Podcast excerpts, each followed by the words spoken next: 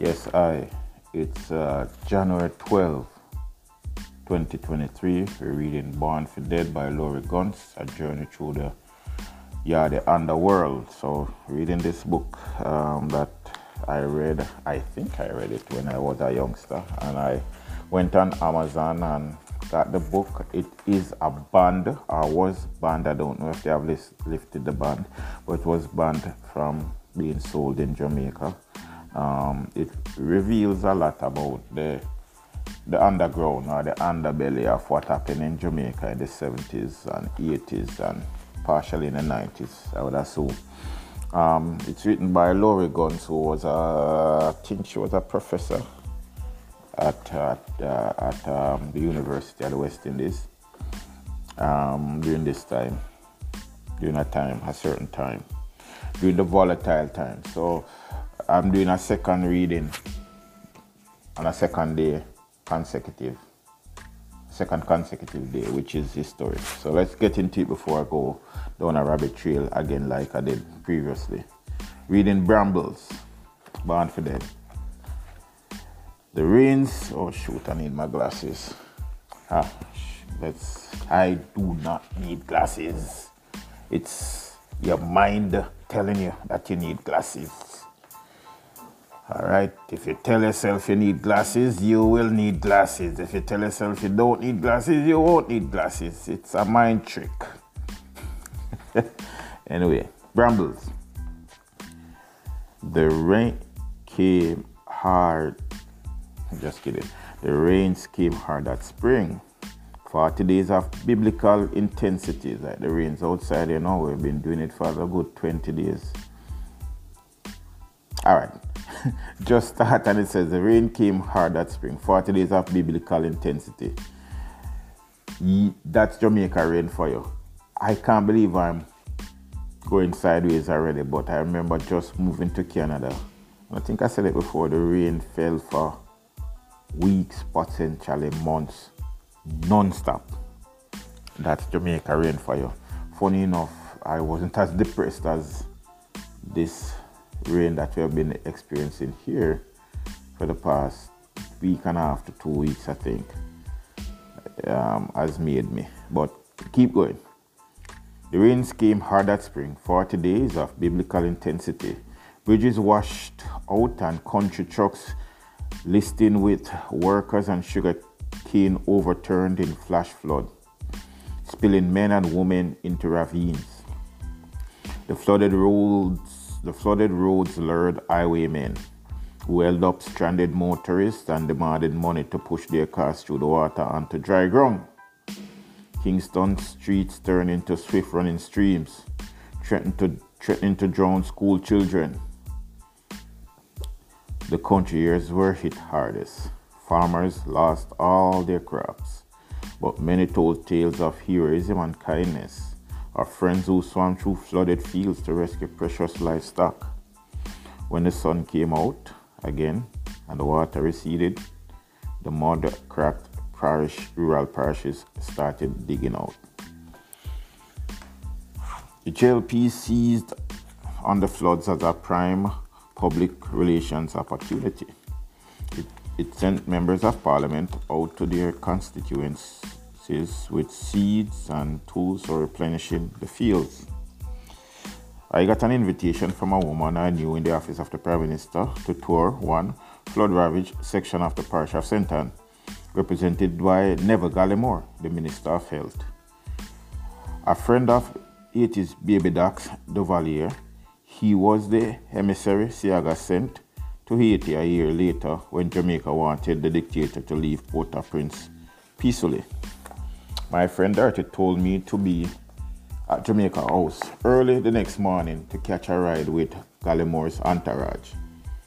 The scene at government headquarters was the usual chaos, with drivers trying to organize their van full of media people and bodyguards. There was a slim tobacco brown photographer from the Jamaica Information Service, the island's press agency, who was standing apart from the throng. The throng, the throng, throng Okay.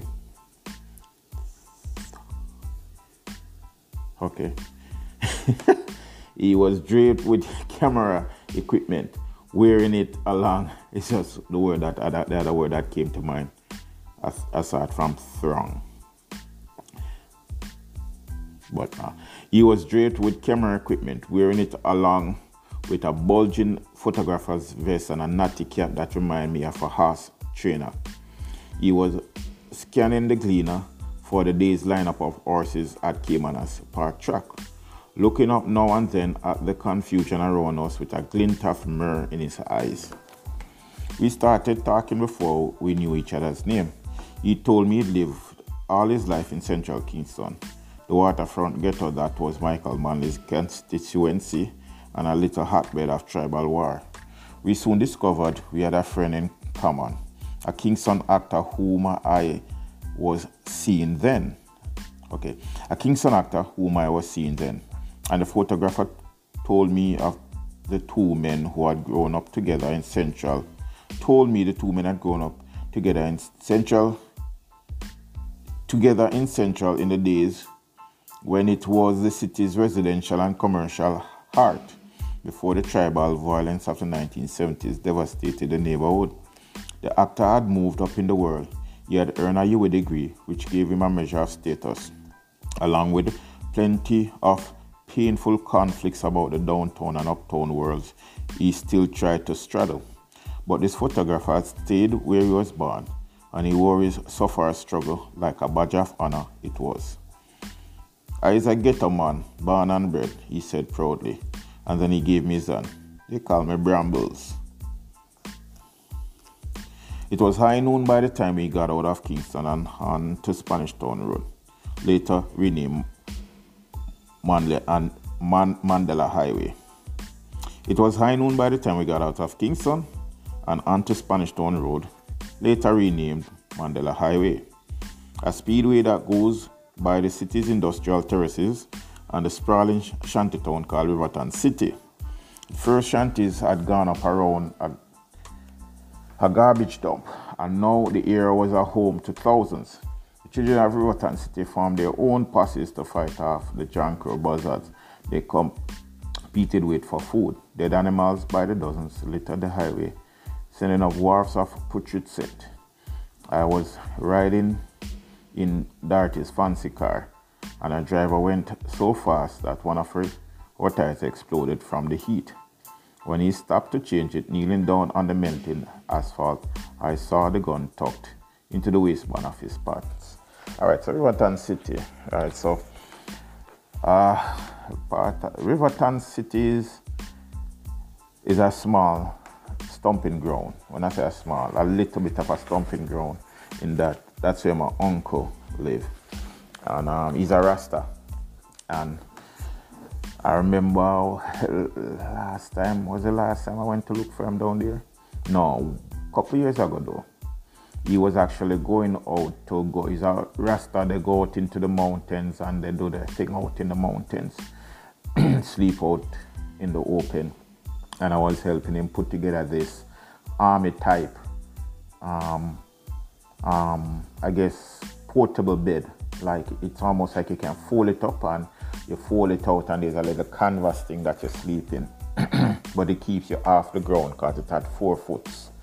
Um, kind of rectangular. Uh, we're stringing it up. Stringing it up. He said he was gonna go to the mountains and with some um, Nyabinghi and Capleton, and they were gonna do something. But he, I remember when I got here um, and we are Eh, my cousin have a have a business there in Riverton, a business that works with the garbage. And I remember talking to my cousin and some police pulled up. They call them CIB, Criminal Investigation Bureau Police. You can't miss them because they wear the formal way. They don't wear uniform. They wear like a black pants, a press formal pants and a, and a shirt, usually a white shirt, and a tie, a, a necktie. And they almost all, all of them look almost the same. And I remember talking to my cousin outside of the business place in Riverton City, and my back is to the business fence. My cousin's back is to the road. The, the, the, the not even a real, not real road. So some part, some ghetto, some pathway, some trails with with with, gully, with gullies on the side. I remember, or a gully on one side. Um, small gullies, just enough for the rainfall and the water supposed to run into it. But the road's not surface, just small and cement and regular road. There is no attempt to even surface it. So it's not like the roads were good and then they become bad. The roads just look like that. And narrow with zinc zinc fence lining both sides most of the way. And I remember my cousin back to the road, me and my back to the business, and the CIBG pull up with four police officers in there. And my cousin didn't pay them any mind. And I remember it was kind of peculiar to me that him didn't even budge when the engine was coming up, but he wasn't paying them any mind. And um, they just sat in the vehicle, kind of trying to get his attention. Me now, I feel in a way, I say, hey, cuz, what, no, cuz name, big man them want to talk to you. And he, he just look back at them, he sees teeth and say, let them wait.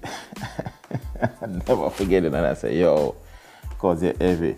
So apparently, long story was that they were going in to do an investigation or something but they had to get permission. So they had to talk to him first. So that's Riverton City, Shanti. Yeah. All right. Um, going further, going further.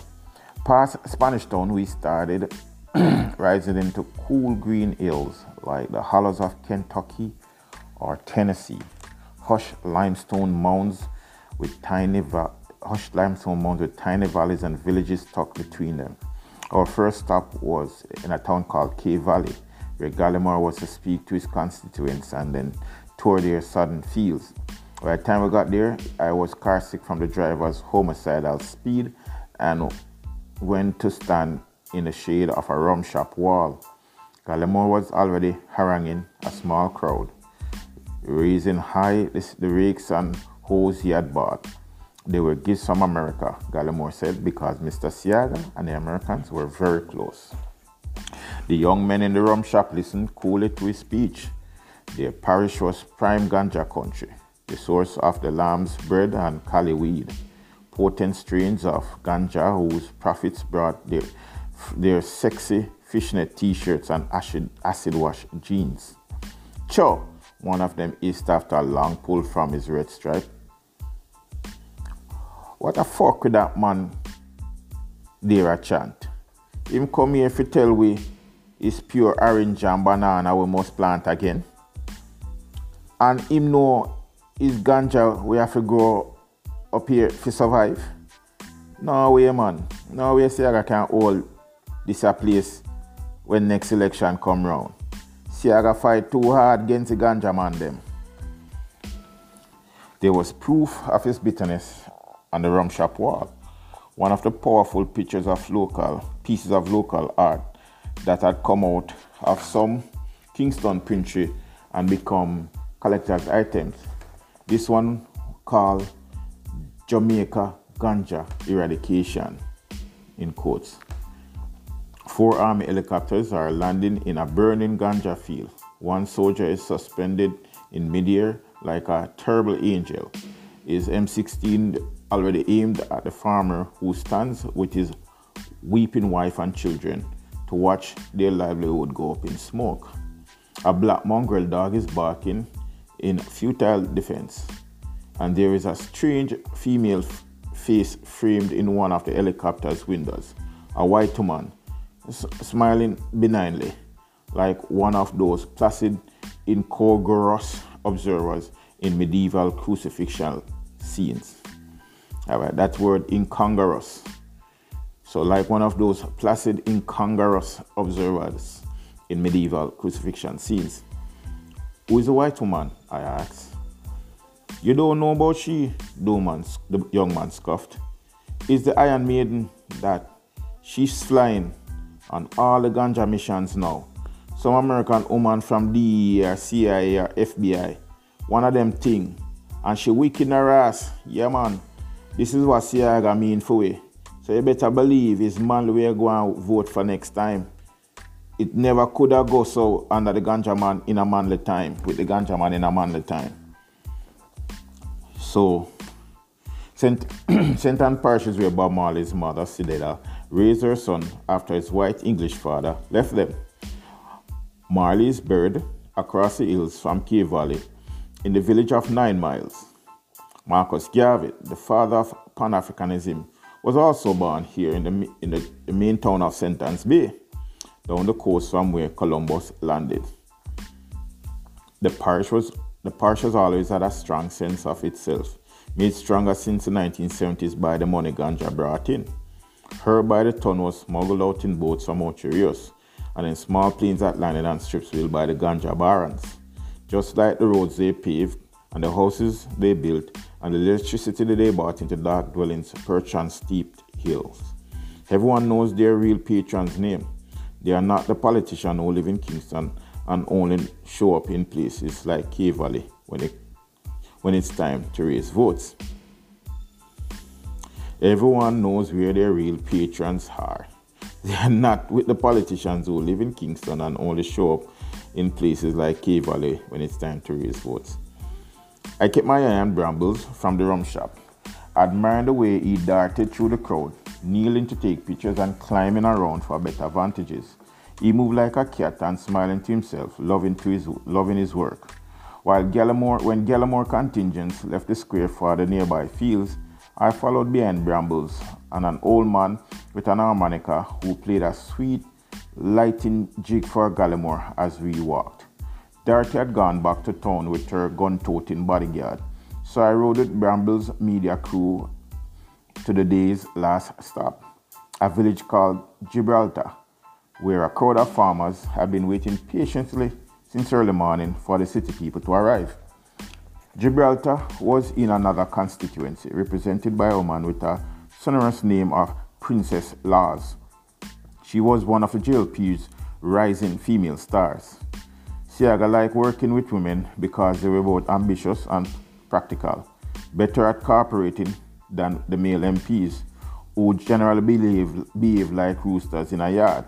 But Lawes had shown practically Lawes had shown practically to the wind Lawes had shown practically practicality to the winds that day. Her white crochet suit and black patent leather heels were far too elegant for the country visit. The red clay had demolished her shoes and she looked very uncomfortable among her peasant constituents with their bare feet and tattered clothes. They were waiting for us in our one room schoolhouse, sitting on rough wooden benches and eager for the seeds and tools to replant their fields.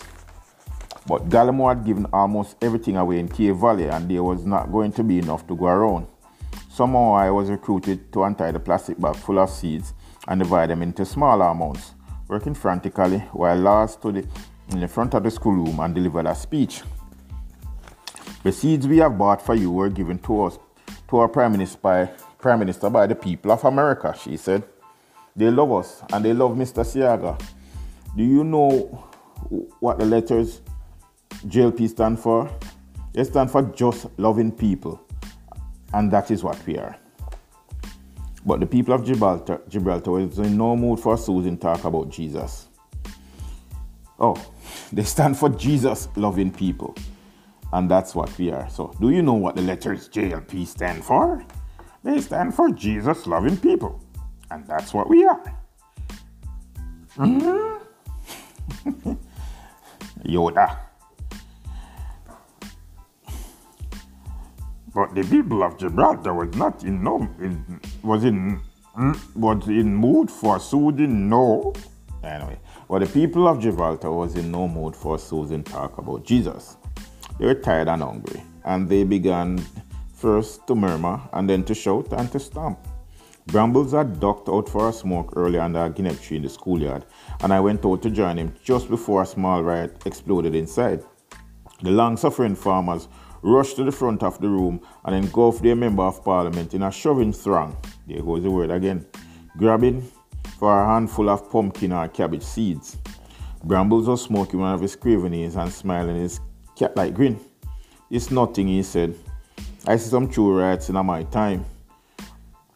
You should have seen the country in 1980. Enough, enough guns fire in my neighborhood then. He glared at me suddenly for emphasis. Laborers kill a brother right in front, in a, right in a my yard and faster lane shot him in the lane and chase him through my gate. Cornered him behind the fridge on my veranda and finish him off right there and then. It is so much killing I see. Is me have to spend the better part of that morning cleaning up the blood, you know. I thank God my pitney children not there was not there that night. Brambles told me he had a son and a daughter who lived with him but the boy wasn't born till after the election.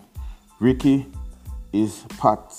Ricky Ricky was in Pat's belly still, and seemed like him come into this world already freed from what his mother see in them time. Princess Lawes had made her escape from Gibraltar while Brambles and I were talking under the guinea tree. Now the rest of the crew from JIS were piling to the van for the long ride back to Kingston. Even though I was riding with them, I felt a sense of urgency about asking Brambles for the favor. I want I wanted before we got I wanted uh, for the favor I wanted before we got into the van with everyone else. Would you take me with you on a walk downtown sometime? I asked, just so I could know the area a little. He laughed. You have car and you still uh, like walk foot? It, it is rough down there now well, well, well rough. You look me up and down, considering how much of a liability I would be on the streets of central Kingston. The place is cosmopolitan like still, he mused. It was the waterfront once, so people used to see sailors and foreigners about the place. It's not like Western Kingston. The place is full of nothing but pure beer yard and people fresh from country and suspicion to and suspicious to. It's not like West Kingston. That place is full of nothing, but pure beer yard and people fresh from country and full of suspicion to ras. That's why that's the man style of West Kingston. We were in the van by then, beginning a climb to get out of Gibraltar's narrow valley onto the better road to town. You know that Rose, Rosalynn Carter came down to Rae Town once with her husband when her husband was president, Bramble said, almost to himself. Rae Town is a fishing village on central Kingston eastern flank. The Manley government had started an urban development project for the fishermen there, and they bought Miss Carter to seat. Brambles covered her tour the liquor shed Monday bill are derelicts now, he said.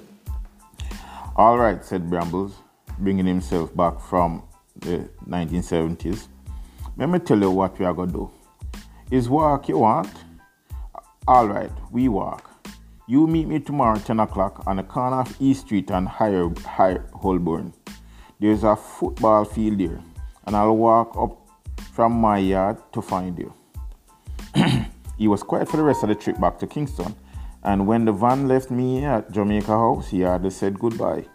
I wondered if he would even show up as I waited the next morning, standing next to a little scrapboard stand where uh, elderly Igla was selling cigarette matches and oranges.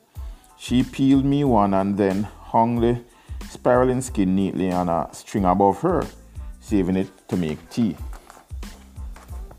The street was roaring with market day traffic, and the new Japanese minibuses, everyone called quarter millions, were farting a black pall of diesel smoke through the harsh sunlight.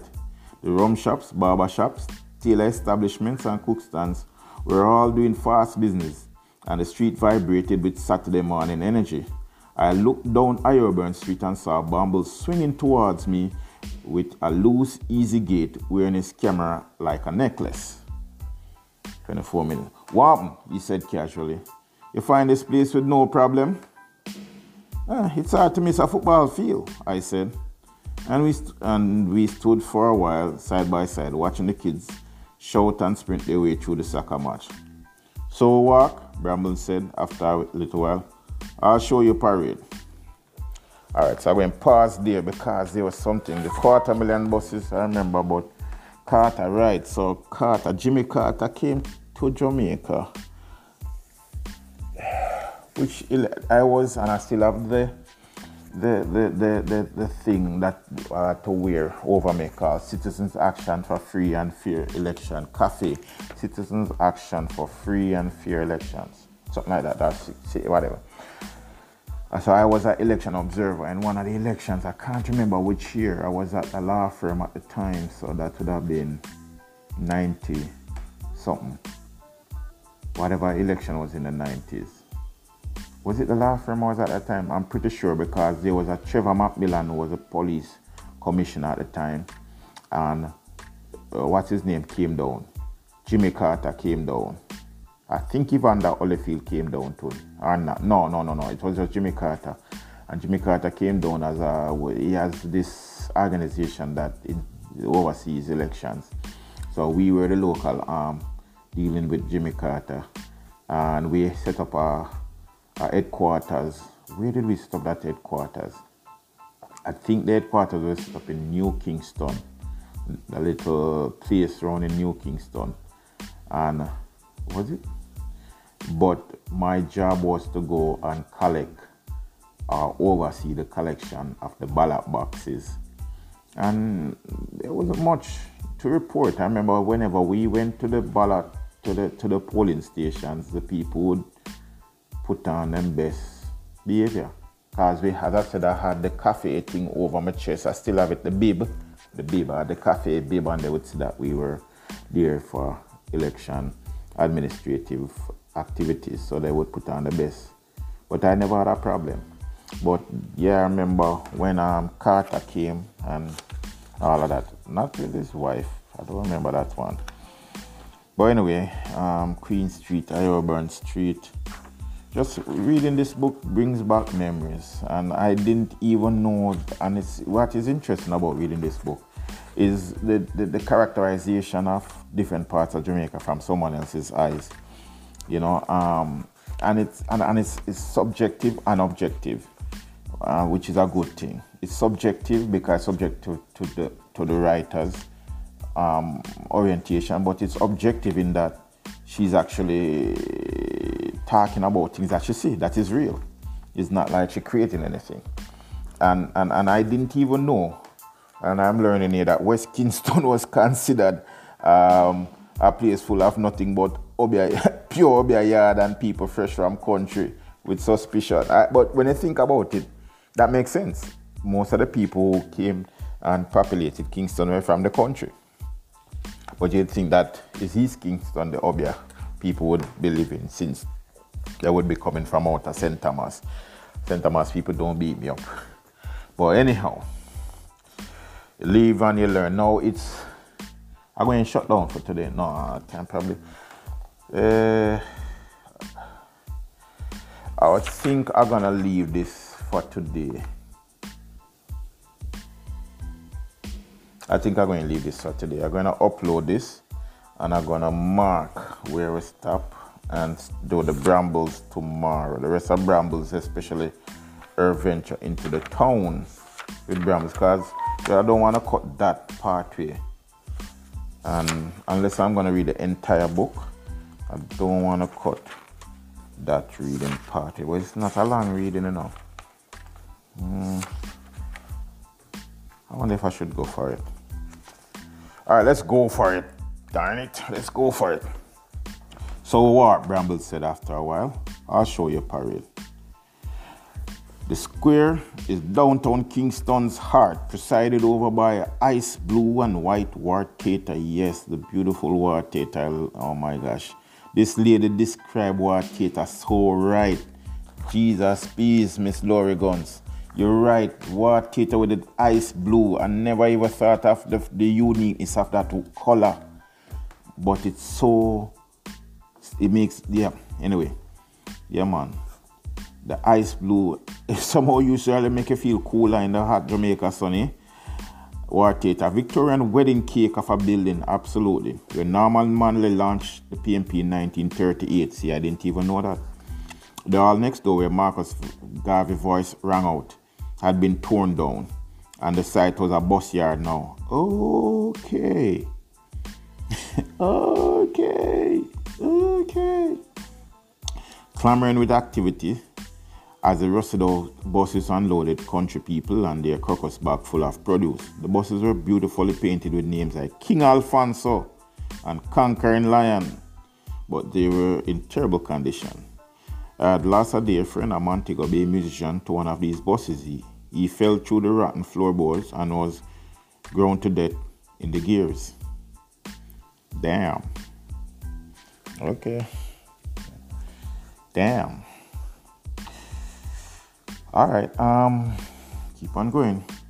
When I walk across parade to the new covered, newly covered, new covered market Seaga had built for the higglers, who are now being called informal commercial importers, in recognition of the fact that their weekly runs to Miami and Panama furnished Jamaica with most of what they wore, you could glimpse the power and authority in the Miami airport Woe to any overzealous airline employee who told them they couldn't put their refrigerator sized boxes of pampers and soap powder in baggage. The Eagles sat in their palace on parade with mounds and racks of lacy panties and fluttering bras, cheap Indian cotton and plastic shoes, calling out good prices and friendly insults to anyone who tried to bargain them down. This place going on, go, this place going, this place going on down King Street. This place going on down King Street used to be. This place going on down King Street used to be where everyone came to buy on a Saturday, Bramble said. But then a big man them build a plaza up Constant Spring and Liguanea and only we sufferers come to parade now.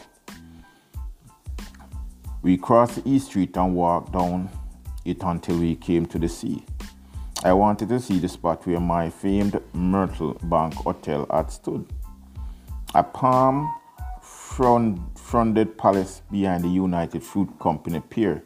It opened a magic window into the world, wrote Vic Reid, a Rae Town child who grew up to become a poet, novelist, and historian. The Myrtle Bank catered to the first white tourists from England and America who came on the United Fruit Company ships. And Reed remembers the tourists as dons, Noble Island Mafia, and dolls, debutantes, and tarts. But the affluence belonged only to foreigners, something Brambles knew for himself. We stood in the hot wind off the water, and he spoke of being a little boy and watching the rich people getting off the ships. I used to hang around the pier by Myrtle Bank in them times used to dive naked for the coins the cruise ship passengers flung over the side. I was one of the best swimmers. The JLP tore down the hotel and the pier in the early 1960s and built new wharves. Newport West on the West Kingston waterfront, close to the party's own, stronghold, where it could control and got work on the docks. Then there was Central Kingston. Then, then Central Kingston. That was when Central Kingston began to die Labourers hated this area, Bramble said, because they could never control it. Too cosmopolitan, too open to the sea. We turned north away from the water and began walking into the residential core of the neighborhood, crossing old streets and lanes and lanes named from English souvenirs for English souvenirs and tropical commodities, George's, Hanover, rum, and gold. Oh, My wife was born on Gold Street. Should I? I shouldn't give her, give her, give her. Uh, but yeah, Gold Street. My wife was born on Gold Street. Gold Street, baby. So this is her street, Gold Street.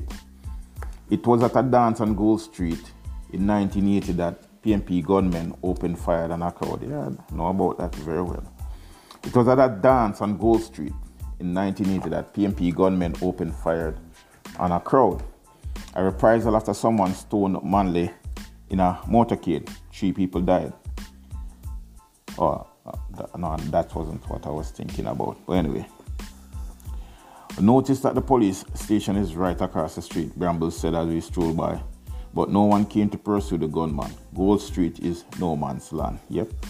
Gold Street was just one of the several uh, demarcations that split the neighborhood in two.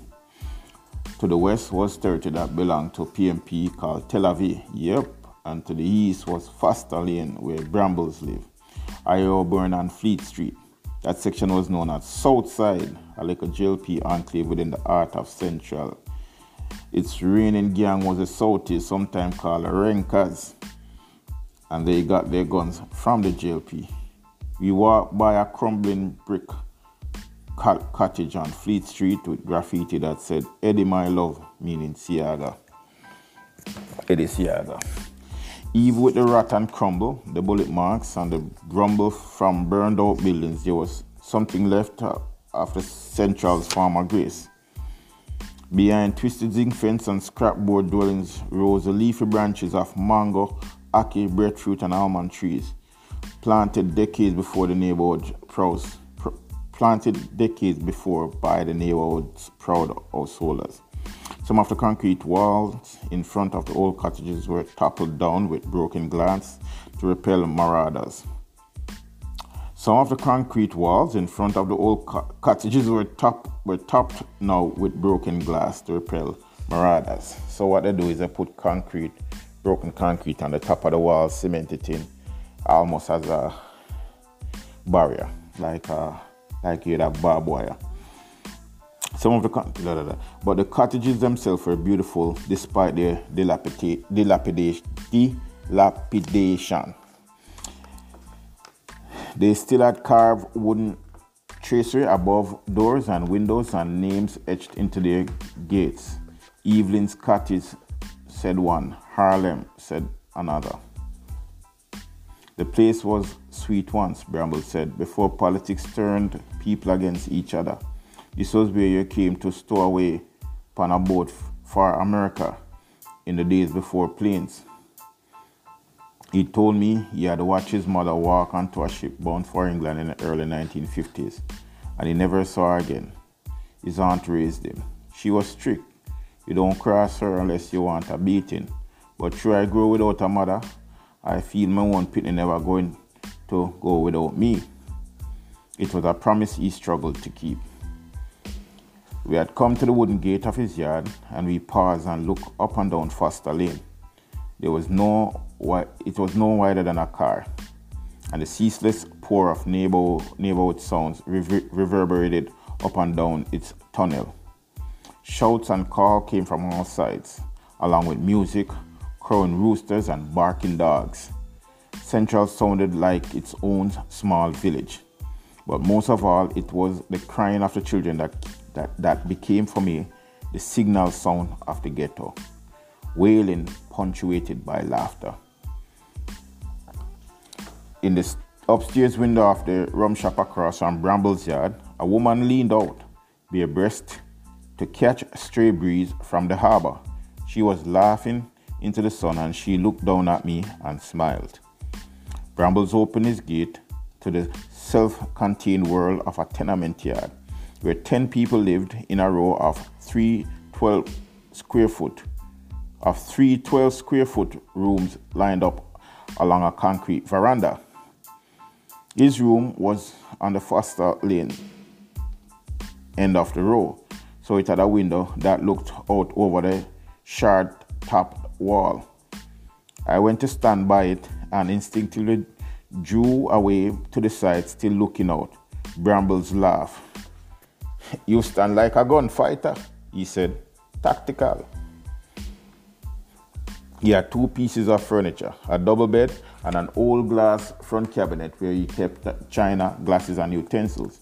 His cameras and archives of photographs and slides were hidden under clothes in a corrugated cardboard barrel. Neatly pressed shirts hung on a line across the bed. That was where his children slept. Brambles told me, as he usually bedded them down on the concrete veranda. Okay, that was where his children slept. Bramble told me. Bram, that was where his children slept. Brambles told me usually bedded down on the concrete veranda. Okay, so Bramble sleep on the veranda, children sleep on the bed. Enough, enough type time I don't even sleep down, the, down here, he said. I just bleach all night. To bleach is to never close your eyes into, da- in, into darkness. It's too much noise about the place to sleep. His daughter Natalie was sitting on the veranda playing house with her box of treasures a blonde Barbie doll and some old doll clothes, Brambles' empty aftershave bottles, and a shard of mirror. She paused every now and then to gaze at it, admiring the fresh cornrows a neighbor had given her that night. She was nine and already an ammonite beauty, much darker than Brambles, and conscious. Unconscious, he said, of the difference in her skin. She resembled her mother, but adored her father, and after it stayed up with him at night, listening to the talk between him and his friends.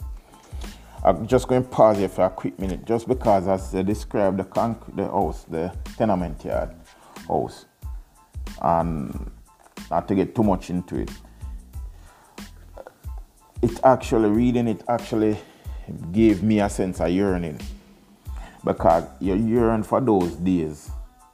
It, it's funny when you're in it, when you're in it, you want to get out of it. But when you're out of it and you look back, you look back at it fondly to some extent because those days were the days, and, and I guess memory has the luxury of excluding certain things because there would have been scents that you didn't want to smell. I remember that you would have the sewer smell or something running on the street. You know, always, always have a, have a, have a sewer a, a, a, a, sewer run in the middle of the street. Always, almost always, always have some backup. Um, and the garbage mixed with the sewer and the thing somewhere that is just um, settling in the in the culverts. But the one thing can, I can remember is, and, and then as a youth, you didn't have that fear because you didn't have that full awareness. It was all fun. It was all a playground for the most part. So reading this doesn't bring to me anything about wow relief of escaping. It actually brings a sense of missing the simpler days in my mind, and also, if anything, a sense of not appreciating it, the tapestry, the texture that we were exposed to and didn't even realize it when we were there. That is me. That's what we're going through. Is like wow, next time I go down to Jamaica, I'm gonna find about these little yards and probably go and find it and see these places in a different take um, from a different perspective. But that's how people end up on the news. The naivety. The last time I was down in Jamaica in September, I remember coming up and I probably shouldn't even be recording this. Uh, but anyhow, coming up to to to um through Mountain View Avenue. We used to live on Mountain View Avenue. So turn off Windward Road. So that will be out east. That's where I was born. I was born at Jubilee, but we are living at Windward at, at Mountain View Avenue at the time. So the first yard was a tenement yard right there. And I turn up Windward Road and I stop and I stop at the yard. And the yard, it's a weird looking building. The front high and the back go down low. It's like the roof just have front high, go down low, almost like a geometric um, diagram with uh, like a, a, a, partial triangle line on its side with the pointed part cut. So it's almost like a rectangle, rectangle triangle, a rectangle but with the, the top piece, uh, the roof pitch for rain to fall after the back. The front high and the front is where the shop was. The back is where we live and then you have another yard in the in the yard, a tenement yard. So it wasn't a tenement yard as described here on Gold Street, a different type of tenement yard, just more than one yard in house in one yard though. And I stopped there and I saw the seven up sign that my father used to have on the wall on the front and I saw it in the yard just sitting in the dust. And I was, you know, gleeful taking pictures and all of that. And there was a lady across the street, you know, in a, with her shed, her zinc top, or uh, like a stall selling whatever. And they're looking at me and they can't picture, you know, they say, oh, foreigner, idiot foreigner just come. But I was doing it very quickly. And I was very aware, uh, military, tactical. Because I wanted the pictures, I have the video. And the lady turned to me and she said something, and I just start volunteer information. Yeah, man, I used to live here, man. I used to live here. Yes, I'm born. You know, yes, I born, I born here. You know, and she laugh and thing and thing. But before I get into the conversation, and, and then I even say, yeah, and the little 7 Up sign, it's used to be on the front here, they're on the side there, yes, yes. I'll talk about the 7 Up sign. But before I get too comfortable and before I, I, I can be mapped out in my mind, I splurt, you know, I make a move quick and fast. Got my video, make my talk, boom bam, gone. But that don't mean say I'm an expert at this and you can you cannot get in trouble. You have to be careful. You never know. So while we are nostalgic and all of that, frankly, that's how people end up on the news. And you can't be a fool. I mean, at the end of the day, you have good areas in everywhere in the world, and you have areas that have a little sketchiness in everywhere in the world. And sometimes you just have to know how to deport. So I'm gonna move forward so I can finish this. So Bramble's daughter, she resembled her mom but adored her father and she often stayed up with him at night, listening him talk, listening to the talk between him and his friends. Yeah, that is as uh, at his matriarch, an old woman named Auntie, who sat sewing. I know I was gonna mention that that there was a anyway who sat sewing at the fork, and there was a matriarch, an old lady that lived up the house, topside when that, that son. my mother wasn't the matriarch, my mother was young. she was young at the time. Mother wasn't, not it was probably 30, 30 years old. So she wasn't the matriarch. I remember there was this lady living up there, up the other house who everybody was afraid of, including mummy. Everybody respect that lady. The yard of this matriarch, an old lady named Auntie, who sat sewing at the far corner of her room. She earned a few dollars doing piecework for a tailor up the lane. Carol, a single woman who lived with her baby in the middle room, was washing dishes at the standpipe. Whoa, good old standpipe. My wife are going to tell a story, you know, and she's going to beat me. My wife is to beat me up when when when I, when she hear this, if she hear this. So growing up in Gold Street, her story is that because she takes so long when she using the bathroom, because everybody use the bathroom or the standpipe bathroom or what have you. No, everybody wanted to run go and bathe before her. So it was a problem with the other women in the yard because they know that when she go into the bathroom with fair soap and towel, they gonna have to wait because she takes her time in her jacuzzi. Oh boy. So she used to have a problem, and that would cause arguments with her mom and the other women in the yard because they would say, Hey, little girl, just take up the bathroom so long. Always complaining, and her mother would say, Leave her alone. Make she bathe. All I need for bathe too, not too nasty. Screw she clean, no bad mind. One bag of war. And then my wife would have boast herself. And she's the type of person now, when it's she's doing her thing, she's doing her thing. And when she's satisfied, she's done and she will be satisfied. She ain't gonna rush. She rush nothing. And you can't rush her. And the more you rush her, the more you're gonna wait. So I can just imagine those poor women in those in that tenement yard on Gold Street. Anyway, moving forward. The yard of the matriarch. Carol, the single woman who lived with her baby in the middle room, was washing dishes at the standpipe. Bramble's yard had running water a toilet and a shower and it and it made and that made it the kindest of all neighborhood tenement yards I came to know. None of them had water and many had no latrines either. People pissed on the ground and defecated in buckets, emptied later into the gully that flowed along South Camp Road into the harbor. At times later in that year, I would sit on the veranda while Brambles took a shower and listened to the water sluicing over him feeling intense pleasure at the sound. Next to food, water is ghetto's greatest luxury. We pass the rest of the f- we we pass the rest of the first afternoon sipping cold beer and reasoning on the veranda until the shadows lengthened and the neighborhood came to Saturday Night Live. Blow Saturday Night Live best. The only one that beat can even come close to Friday night, but Saturday night in Jamaica. Damn man. In Kingston especially. It's like the day just even start different from Friday. Just the clouds different, the smells different, the breeze blow different. Yeah man, Saturday night in Jamaica, in Kingston, Jamaica, back in the days was a different thing. Even the moon looked different, like a different moon come out on Saturday. it's the weekend moon. Whew. Anyway, some of the sufferers from Brambles called some of the sufferers whom Brambles called the professor of poverty came to his the professors of poverty came to his yard to check me out. One was an older man named Keith who used to be a sailor. Brambles called him an elder, even though he was barely out of his forties. I was beginning to see that living to that age qualified someone as a survivor. Down here, Keith said Keith, we have all the time in the world to observe the way things go and none of the power to change them. So we all philosophers of Assad.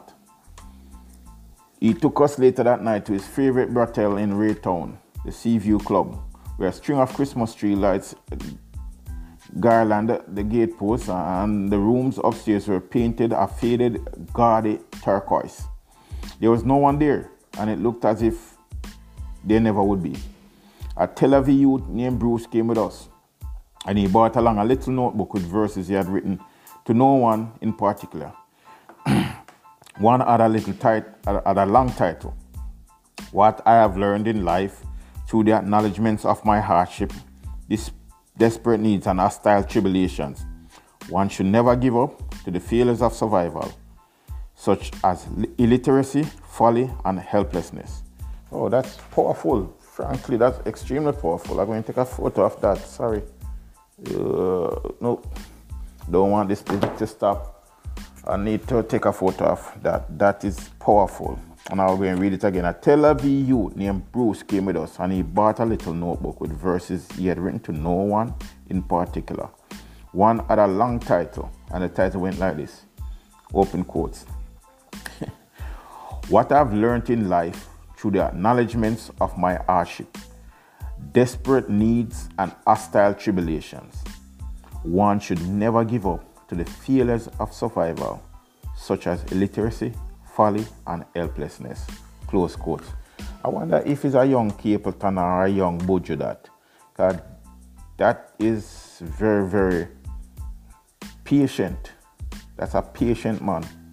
When I asked Bruce how he lived, he murmured, By the mercy of God, I just try not to get stagnant and childless. childless. He was in love with words for their power and he had nowhere to use them. So he spent long hours talking with the grizzled ex leader of the Tel Aviv Gang, a veteran street fighter named Dixie Dawkins, and he and Dixie reasoned this, the time away, redeeming their lives with talk. This was one of the strategies for survival downtown.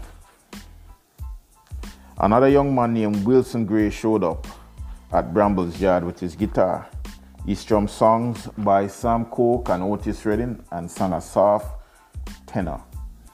We did What a Wonderful World together. Winston loved country music best, especially sentimental gunfighter ballads. He laughed when I said I had an American friend who called country music the white man's reggae. then the old then the old man everyone called Chronicles came by the yard. Brambles had told me about him and now he had gotten his nickname from his perfect memory. Life down here is just a daily burning, the old man said. When election time come, politicians handle liquor work, gully cleaning project and street and, and street sweeping and such things. It is so ironic. The ghetto youth still starve just to dress expensive and impressive in foreign clothes and shoes we all call trash and ready. Many of you stay in his yard all week, keeping his threads only for important occasions like a funeral or a dance. The next night was Sunday, when Rae Town holds its weekly street dance that goes on till dawn beside the high brick walls of the General Penitentiary. The DJ set up the booming speakers and dueled each other to see who can dig up the best oldies and the most danceable favorites from the glory days of ska, reggae, and rhythm and blues.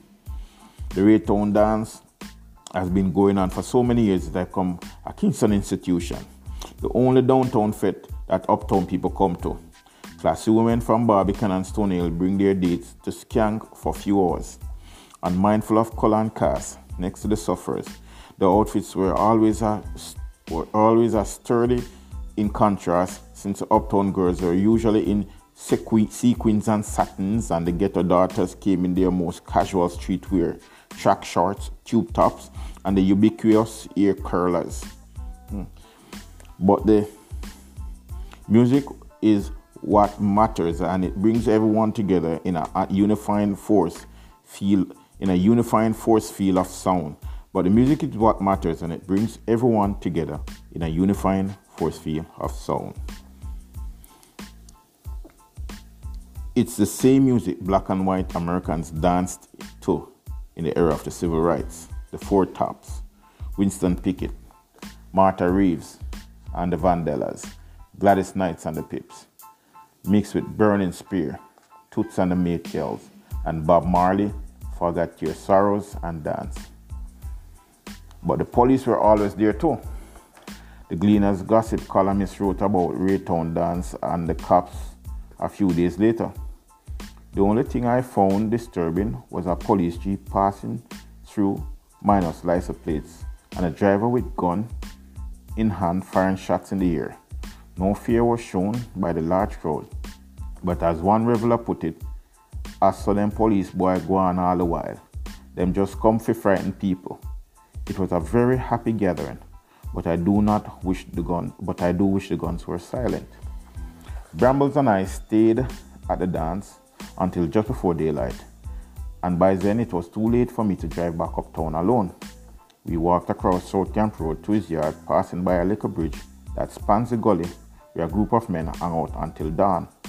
I fell into bed with Natalie and Ricky, and Brambles took his blanket out to the veranda, bleaching till the sun rose to the sound of crowing roosters and barking dogs. And that end the chapter about brambles. So we did it. Um, a couple things came as I should refer to. This is very good, very very good, Laurie. Um, very very good. Um, and I hope you had a good sleep. and I hope, I hope Natalie never pissed the bed because that's very, very, very popular at nine year old in Jamaica. Hush. Um, and you know, as in retrospect, I realized that a lot there may have been some form of trauma that a lot of young people, because that was a big thing. Um, but I want to go back to the whole Rae Town situation. Rae Town, and he was just listening. This is just the other day I was watching a a, a, a, a thing on named The Fix.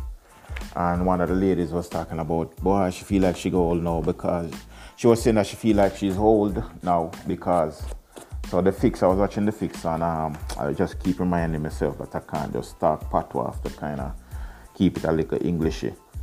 And one of the ladies, ladies on the fix, the host, uh, Ari, was saying um, she feel old. And I am older than the fixed people. In fact, I met Naro on the, the, the ship the other day. They, when, we, when we were docked in Kingston or Ochi, whichever one he came on the ship, I think it was in MoBay or uh, Ochi. I met Naro. And they are young, young folks. However, we both went to Wolmer's. But I think he said he left Wolmer's in the 90s. And I left Wolmer's in the 80s and he probably left in the late 90s, probably even in the 2000s. I didn't, he's young. But she was saying that she felt old, Ari, and they are all the same age group. Because the music that is being played nowadays, or that's popularized as dancehall, is she can't appreciate it. And frankly, um, this is like beating a dead horse. This is this is everybody. This is just echo chamber kind of thing. Everybody's saying the same thing for the most part that they, they, they don't enjoy the music, but it's being produced and it's people are it's popularized. People are going to these shows. Valiant is one of the biggest thing out of Jamaica right now, and he was no nobody knew his name six months ago. And I could never tell you one of his songs. Well, no, there's a song called something about dance, something, something about dance, and it sounds decent, but it's not something that you would sing. And you know, so you can't. Yeah, it's not something that that's iconic. It's not these music that back in the day is like these guys are putting all these iconic sounds, right? Everybody sound the same for the most part. You can't tell one singer from the next, and they're doing this trap thing. So, you know, it crossed my mind as I read this about Rae Town. And when, when Ari was saying it, I said, what needs to be done is people, there is a, uh, an opportunity for someone to really play. I mean, there it happens, you know. It, it's just that it's not happening in mainstream. But there's dances that you can go on all night long. They'll play old school music or what is considered old school music. There's a lot of that. But I wonder to myself, cross-referencing what Ari was saying and my own experience about the music and the change in the music, how would a Rae Town fit in today?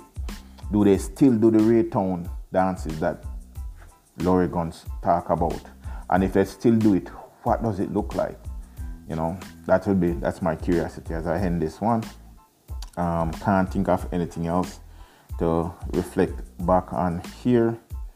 Um, there was a couple things that came to mind, but I, I, you know, it's one hour in, so I think that's long enough, and I'm gonna let it go because I gotta go do some stuff.